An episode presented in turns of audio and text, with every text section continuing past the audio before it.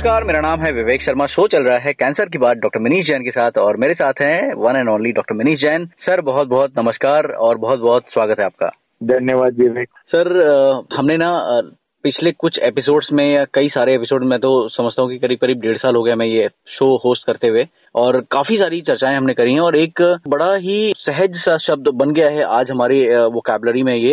इसको बोलते हैं मोनोक्लोनल एंटीबॉडी मैप्स जिसको बोलते हैं। आपसे कई बार हमने सुना है। तो मुझे लगा कि क्यों ना आज हम इसके बारे में ही चर्चा करें कि जाने की मोनोक्लोनल एंटीबॉडी जो होते हैं मैप्स क्या होते हैं, कैसे काम करते हैं किस किस टाइप के होते हैं क्या क्या इंडिकेशन में होते हैं। तो बिना समय व्यर्थ किए मैं रिक्वेस्ट करूँगा आपसे कि हमें ये बताइए कि मैप्स क्या है कैसे बने कहाँ से आए और कहाँ तक जाएँगे क्या लगता है आपको? देखो मोनोक्लोनल एंटीबॉडीज सबसे ज़्यादा फ़ेमस हो गई जब कोविड के अंदर लोगों को ट्रीटमेंट समझ में आए कि ये मोनोक्लोनल एंटीबॉडीज होती है और मैप्स देने होते हैं और ये कॉम्बिनेशन मैप्स देने होते हैं और वो एक कॉमन वर्ड हो गया था तब मोनोक्लोनल एंटीबॉडीज पहले तो आया कि एंटीवायरल ड्रग्स और उसके बाद में आ गया मोनोक्लोनल एंटीबॉडीज मोनोक्लोनल एंटीबॉडीज ये एक पहले तो हमको ये समझना चाहिए इम्यून सिस्टम क्या है हमारा? हमारा इम्यून सिस्टम है ना एक बहुत कॉम्प्लेक्स टीम है जिसमें बहुत सारे प्लेयर्स है। और वो अपने डिटेक्ट करते हैं डिज़ीज़ कॉजिंग एजेंट्स को जो बैक्टीरिया है वायरस है कैंसर सेल्स है। तो हमारी उसके अंदर का एक एक महत्व का जो कंपोनेंट है वो एंटीबॉडी है। और वो इम्यून सिस्टम एंटीबॉडी क्या करता है कि हम जब भी एक एंटीजन हमको स्पेसिफिक कोई एंटीजन मिलता है टारगेट मिलता है सेल को फ्लैग ऑफ़ करने के लिए तो वो ट्रिगर करता है इम्यून रिस्पॉन्स को। और फिर इम्यून सिस्टम जाके उसको फाइट करती है। कैंसर सेल्स बहुत स्मार्ट होते हैं वो अपने इम्यून सिस्टम को ही बुद्ध बना देते हैं। उनको ही नचा देते हैं। वो वहाँ पास में आके भी समझ नहीं पाते किससे लड़ना है। और इसीलिए कैंसर सेल मज़े से रहता है और वो अपने सिस्टम को ही मैनिपुलेट करके उनसे ही काम करवाता है। और अपना सब कुछ खाना पानी सब इनसे ही लेता है उनके साथ में रहता है मरता भी नहीं है।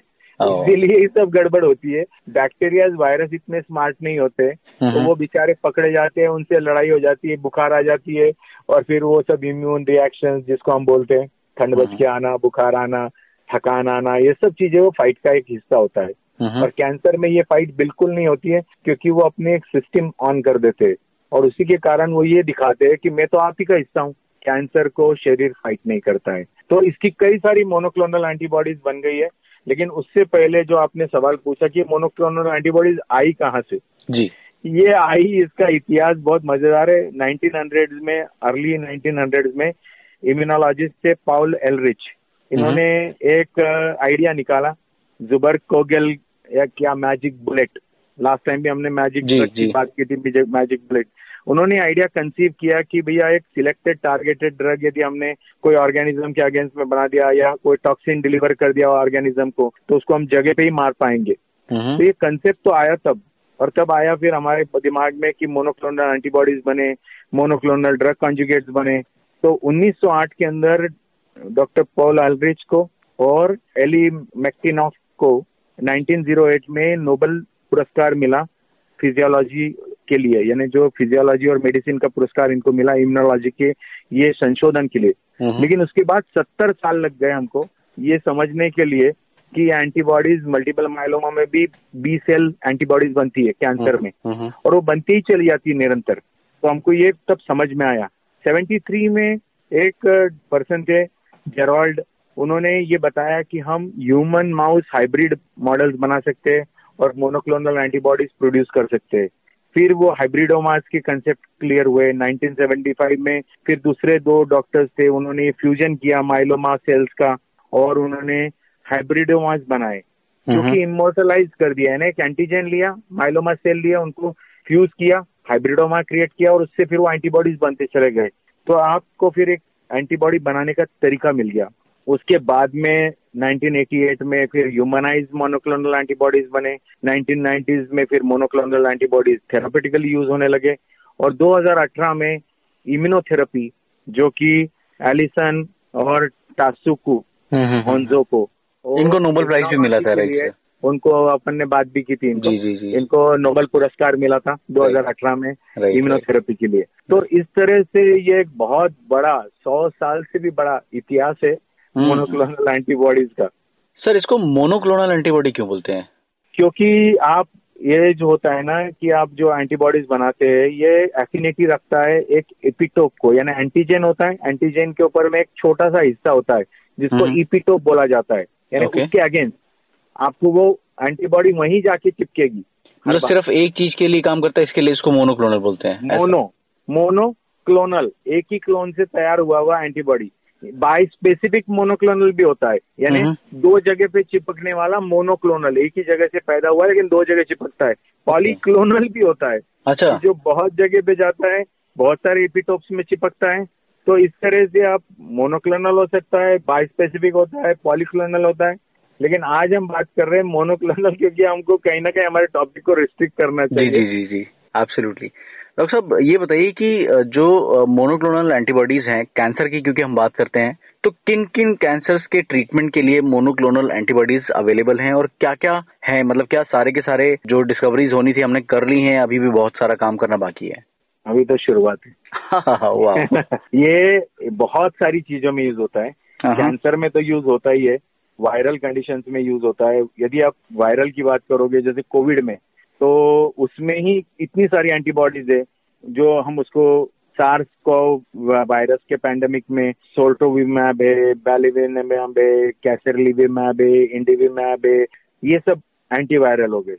एंटी इन्फ्लेमेटरी आप बात करोगे तो Crohn's disease ulcerative colitis rheumatoid arthritis ankylosing spondylitis psoriasis acute kidney rejection इसमें भी अलग अलग मोनोक्लोनल एंटीबॉडीज अवेलेबल है इन्फ्लिक्सीमैब बेसिलिसिमैब ऐसे बहुत सारे कॉम्प्लिकेटेड टंग ट्विस्टर नाम है हम्म। इसलिए उनके नाम भी लेना ऐसे बहुत सारे ड्रग्स है कैंसर। में बहुत सारे ड्रग्स है और ये अनलिमिटेड होते जाने वाला है अच्छा जैसे कि आपको ब्लड कैंसर है ए एम एल है तो उसमें जेमटोजुमैब है बी सेल लुकीमिया है तो एलेमटोजुमैब है नॉन हॉस्किन लिम्फोमा है तो रिटुजिमैब है ब्रेस्ट कैंसर में ट्राजुटुजुमैब है ग्लायोमा में निमोटुजुमैब है यदि आप हेड एंड नेक कैंसर की कोलान की बात कर रहे तो सिटुक्जिमाब है एंटी एंजियोजेनिक ड्रग की बात कर रहे तो बेवासुजुमैब है आपके यदि इम्यूनोथेरेपी की बात कर रहे हो तो निवलुमैब है पेम्बोलुजुमैब है एवेलुमैब है इतने इतने मैब्स है।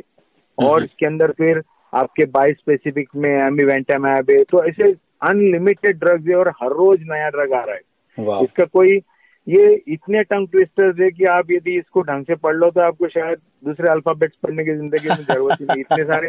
क्योंकि वो शायद एक ही नाम के अंदर पंद्रह बीस अल्फ़ाबेट आ जाते हैं आपके। तो दो तीन वर्ड्स कर लोगे ना तो आपको तो शायद मेरे को लगता है पूरे अल्फ़ाबेट आ ही जाएँगे।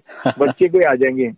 दो तीन नाम सिखा दोगे तो। सही। सर ये जो जैसा कि हमने जाना कि इतना विशाल जो है इसका समंदर है ये मैप्स का तो क्योंकि पहले जो था वो तो कीमोथेरेपी हम यूज़ करा करते थे, फिर रेडिएशन कीमो सर्जरी ये जो है यूजल मोडालिटीज है।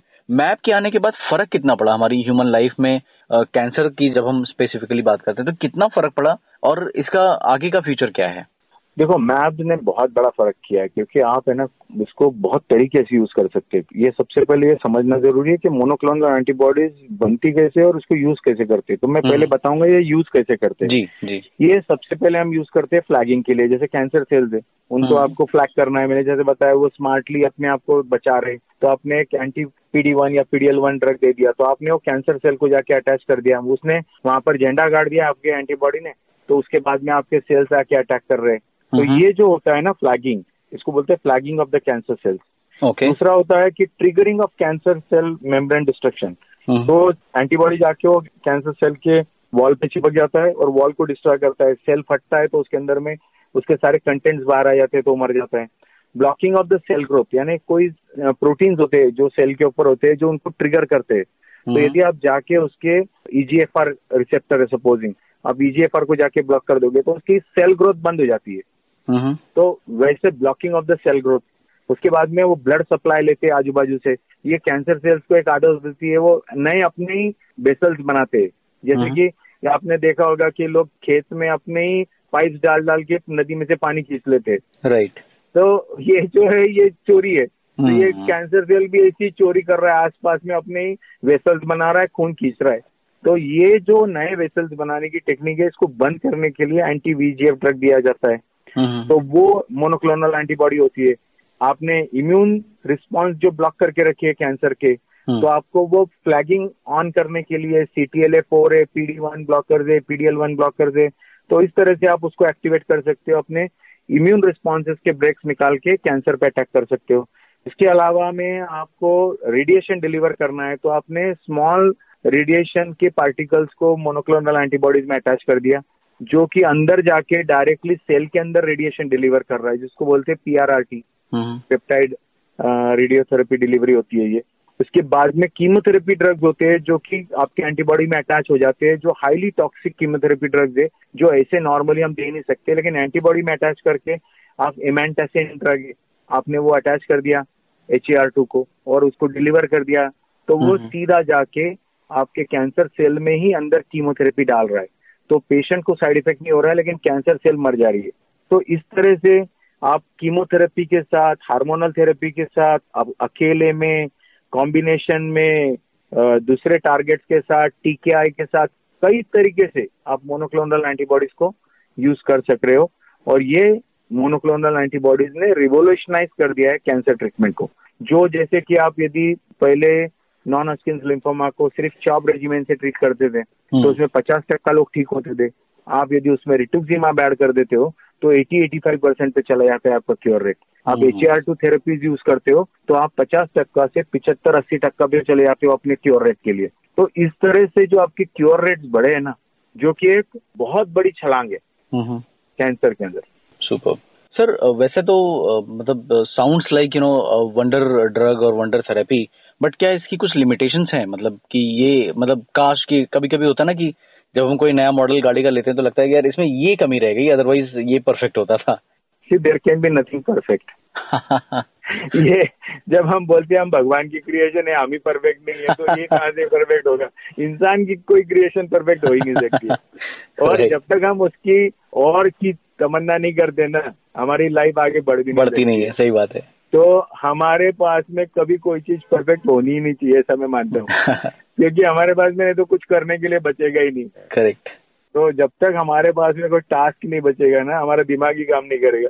तो ये बहुत ज़रूरी है कि हर चीज़ के अंदर अपने गुड एंड बैड पॉइंट जुड़े ही होते। हैं it is nothing perfect but everything is good and everything is bad you have to understand what is good and what you want to use ऐसा नहीं है कि कोई चीज़ में साइड इफ़ेक्ट नहीं है।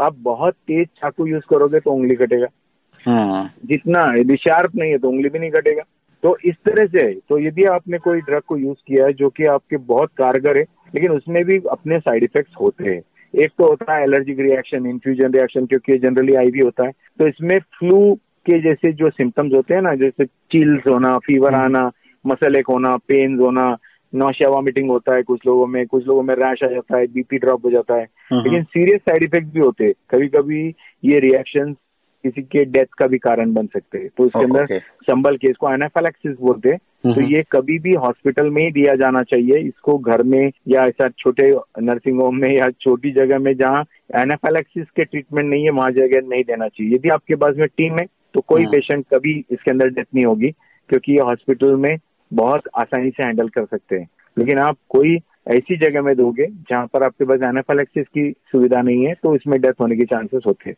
दूसरा होता है, इसमें कुछ लोगों में हार्ट हमको मॉनिटर करना पड़ता है कि कहीं हार्ट फेलियर में ना चला जाए, और इसीलिए हमको उसका मॉनिटरिंग लगता है। हम उसके हार्ट फेलियर तक जाने की राह नहीं देखते, थोड़ा भी यदि ड्रॉप होता है तो हम ये ड्रग बंद कर देते कुछ लोगों में इन्फ्लेमेटरी लंग डिजीजेस होने की आई होने के चांसेस होते हैं। हम्म। तो वो भी मॉनिटरिंग ज़रूरी है। यदि कोई पेशेंट में साइड इफ़ेक्ट हो रहे हैं तो आपको वो ड्रग रोकना चाहिए। आप उसको कंटिन्यू करते रहोगे तो बहुत लॉन्ग टर्म डैमेजेस हो सकते हैं। इसके अलावा कुछ लोगों में बहुत सीरियस स्किन रिएक्शन होती है टेंस करके एक रिएक्शन है टॉक्सिक इपिडर्मोल नेक्रोलाइसिस कुछ मोनोक्लोनल एंटीबॉडीज का साइड इफ़ेक्ट है। किसी मोनोक्लोनल एंटीबॉडीज में ब्लीडिंग होता है किसी में परफोरेशन होता है इंटेस्टाइनल तो इस तरह से आपको ध्यान रखना है कि हर चीज़ इतनी आसान भी नहीं है। आप यदि एक्सपर्ट के पास में ले रहे हो तो वो सब ये जानते हैं। हम्म। और यदि आप कहीं ऐसे डॉक्टर के पास ले रहे हो जिसने कभी वो ड्रग यूज़ नहीं किया है तो इसका थोड़ा मैं कॉशन डेफिनेटली सजेस्ट करूँगा। डोंट टेक एनीथिंग इनॉक ये कोई इनोकियस ड्रग नहीं है। हम्म, कि हम्म, बस अब दे दिया। समझ के दोगे तो बहुत अच्छा है। जो प्लेन उड़ाता है वो रोज एरोप्लेन उड़ाता है और जो पहली बार चलाता है वो तो हर बार एक्सीडेंट करेगा। Correct correct correct. ऑसम आप सुन रहे थे आज हमारा एपिसोड अबाउट मोनोक्लोनल एंटीबॉडीज और आज हमने कई सारी बातें करी कई सारे जो पहलू थे जो यूजुअली हम बात नहीं करते हैं हमें पता नहीं होते हैं। गूगल भी हमें इतना सच्चाई से नहीं बताता जितनी सच्चाई से डॉक्टर साहब बताते हैं। और आपने सुना monoclonal antibodies with doctor Manish Jain मैं हूँ विवेक शर्मा और आप सुन रहे थे कैंसर की बात डॉक्टर मनीष जैन के साथ। और यहाँ पर हम बात करते रहते हैं कैंसर से जुड़े तमाम एस्पेक्ट्स की। और अगर आपके मन में भी कोई क्वेरी है, कोई शंका है जो हम शायद एड्रेस नहीं कर पाए हो तो बिल्कुल पूछिए। हम सोशल मीडिया पे अवेलेबल हैं। डॉक्टर साहब is available as doctor Manish Jain और इनको पहुँचने का एक बहुत सिंपल सा, सरल सा, सुविधाजनक उपाय यह है कि आप उनको एक ईमेल कर सकते हैं। पता भी बहुत सिंपल है, लिख लीजिए। Manish Jain zero zero nine at the rate G mail dot com यानी कि M I N I S H J A I N zero zero nine at the rate G M A I L dot C O M और हम फिर मिलेंगे आपसे। Till then take care bye जय हिंद